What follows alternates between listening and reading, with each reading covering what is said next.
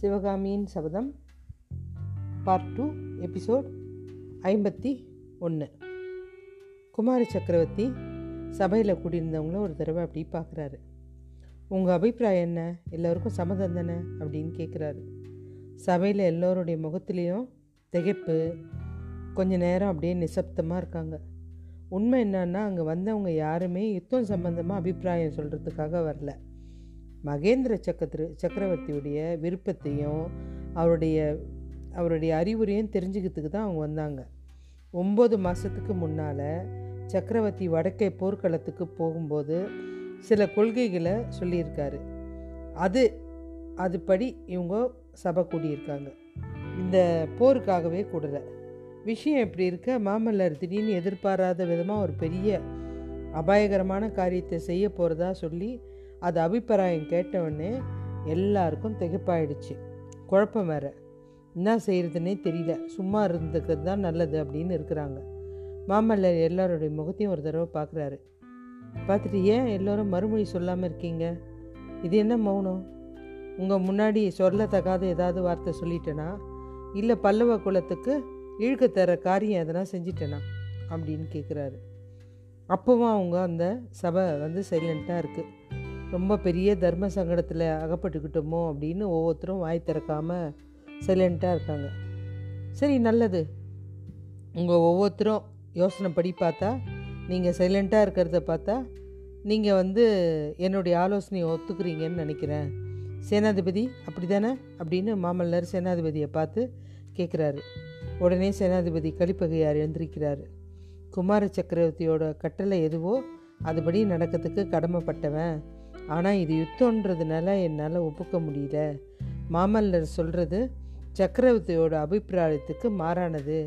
எவ்வளோ தீர்க்க ஆயுஸ் தீர்க்க ஆலோசனைலாம் பல்லவ சைத்தன்யத்தை எவ்வளோ ஒரு பெரிய போராட்டத்தோட அந்த பல்லவ சைத்தன்யத்தை கொண்டாந்து மகேந்திர சக்கரவர்த்தி சேர்த்துருக்காரு. அவர் வந்து கோழை இல்லை போருக்கு பயந்தவர் இல்லை. சக்கரவர்த்தியோட அபிப்பிராயத்துக்கு மாறாக எதுவும் செய்ய முடியாது. அதுதான் நாங்கள் சைலண்ட்டாக இருக்கோம். குமார சக்கரவர்த்தி முகத்தில் ஆத்திரம். கோபமாக கேட்குறாரு சேனாதிபதி என்னுடைய வீரத்தந்தையை கோழன்னு சொல்லி பயந்தனா? நான் அப்படி சொன்னேனா? அதை காட்டிலே என் நாக்கு அறுத்துப்பேன் என்னுடைய தந்தை வந்து யுத்த தந்திரம் வேற என்னுடைய யுத்த தந்திரம் வேற. அவர் இல்லாத போது என்னுடைய யுத்த தந்திரத்தை அனுசரித்து எனக்கு உடன்படணும்.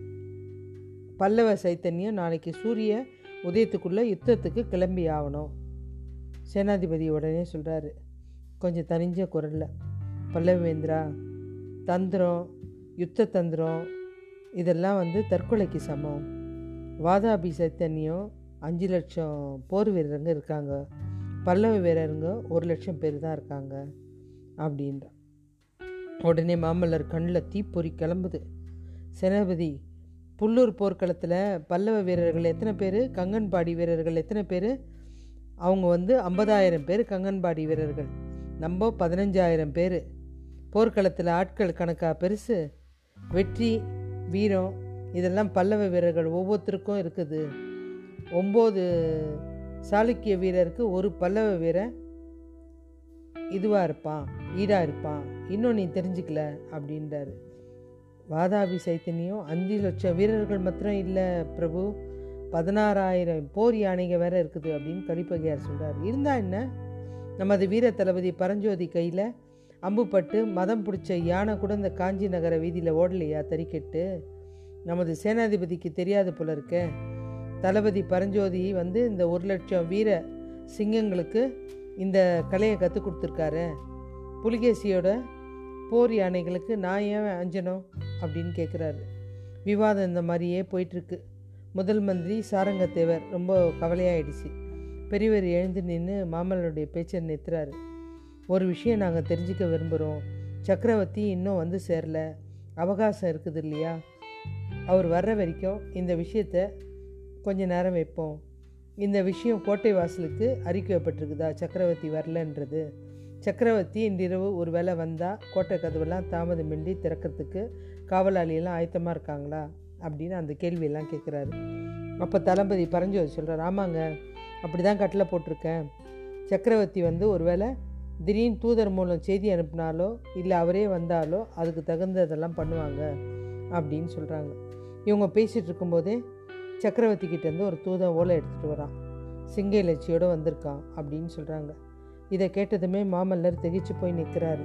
சபையில் இருந்த மற்றவங்க எல்லாரும் நெருக்கடியான சமயத்தில் தெய்வமே தன்னவங்க நமக்கு துணை புரிஞ்ச மாதிரி நினச்சி சந்தோஷப்பட்டுட்டு இருக்காங்க. அத்தியாயம் ஐம்பத்தொன்று முடிந்தது.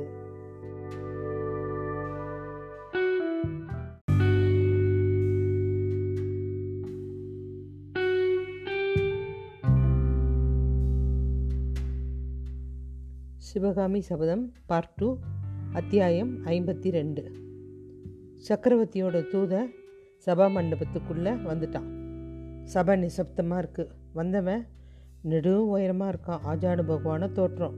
போர்க்களத்துலேருந்து நேரே நேரடியாக வந்தவனா அந்த மாதிரி தெரிஞ்சான். அவன் தலையில் முகத்துலலாம் காயம் கட்டுங்க போட்டிருந்தது. அவன் உடுத்திருந்த உடையில் அங்கங்கே ரத்தக்கரைங்க இருந்தது. என்ன செய்தி கொண்டு வந்தானோ?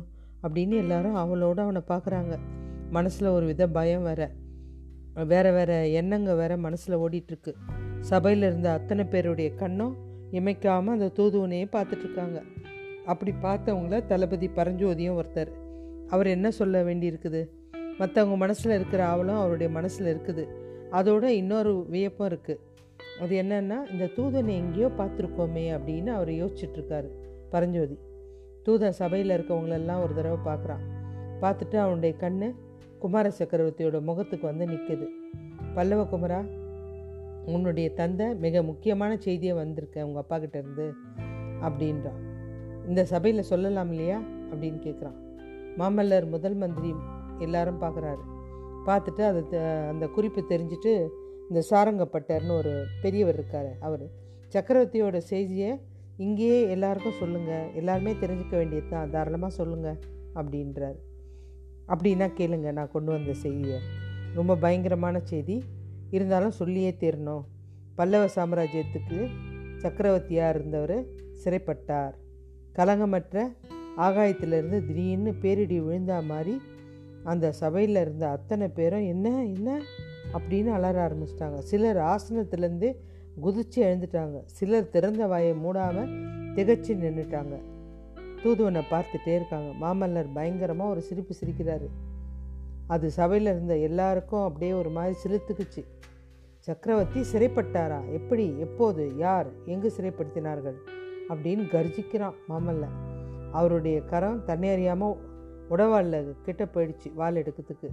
வாதாபி சைத்தியத்தை முன்னணி படை படையை வந்து சக்கரவர்த்தி சிறைப்படுத்திட்டாங்க. அதுவும் இல்லாமல் நேற்று சாயங்காலம் தெற்கே இருந்து திரும்பியவர் வாதாபி சைத்தன்யத்தின் நிலையை அறிஞ்சு கொள்றதுக்காக நேரே வடக்கு திசைக்கு போனார் போன இடத்துல எதிர்பாராத விதமாக வாதாபி வீரர்களால் சிறைப்படுத்தப்பட்டார். பல்லவ குமரா சக்கரவர்த்தி என்கிட்ட உங்களுக்கு சொல்லி அனுப்பின செய்தி இதுதான். என் மகன் அவனுடைய இடே இணையில்லா வீரத்தை காட்ட வேண்டிய சந்தர்ப்பம் வந்துடுச்சு. வாதாபி சைத்தன்யத்தை முறியடிக்கிறதுக்கு புலிகேசியோட கர்வத்தை அடக்கிறதுக்கு அதனால் என்ன விடுதலை செய்கிறதுக்கு இத்தனை பொறுப்பும் என்னுடைய புதல்வன்கிட்ட சேருது. மாமல்லர் இது அசாத்திய காரியம் இல்லை. அவர் இதை வந்து சாதித்து காமிக்கணும் அப்படின்னு உங்கள் அப்பா சொன்ன செய்தியை கொண்டு வந்திருக்கேன் அப்படின்னு தூதன் சொல்கிறாரு மாமல்லர் அப்போ சபையில் இருந்த எல்லாரையும் பார்க்குறாரு நெருப்பு கனலோட.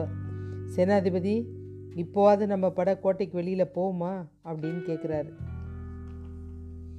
உடனே மந்திரிகள் அமைச்சர்களும் என்ன சொல்கிறீங்க கோட்டை தலைவர் அபிப்பிராயம் என்ன அப்படின்னு எல்லாரும் கேட்குறாங்க மாற்றி மாற்றி பரஞ்சோதியை திரும்பி திரும்பி பார்க்குறாங்க தளபதி நீ கூட ஏன் இப்படி சமைச்சு போய் நிற்கிற எல்லாரும் தான் ஜட பொருளாயிட்டாங்க. நீ கூட வா அப்படின்னாங்க. அப்போ முதலமைச்சர் ஏது இந்த தூதன் சொல்கிறது உண்மைன்னு எப்படி நம்புறது? உடனே தூதன் கையில் இந்த சிங்க லட்சி முகத்தை காமிக்கிறான். இதான் ஆதாரம். என் முகத்தில் உடம்புல இருக்கேன் காயந்தான் அத்தாட்சி ஆஹா மகேந்திர சக்கரவர்த்தி பகைவர் கையில் சிக்கிட்டு இருக்காரு. நீங்கள் ஆதாரம் கேட்டுட்டு காலம் கடத்துறீங்க. தளபதி வாங்க நம்ம போகலாம் அப்படின்ட்டு பல்லவர் கூப்பிடுறாரு.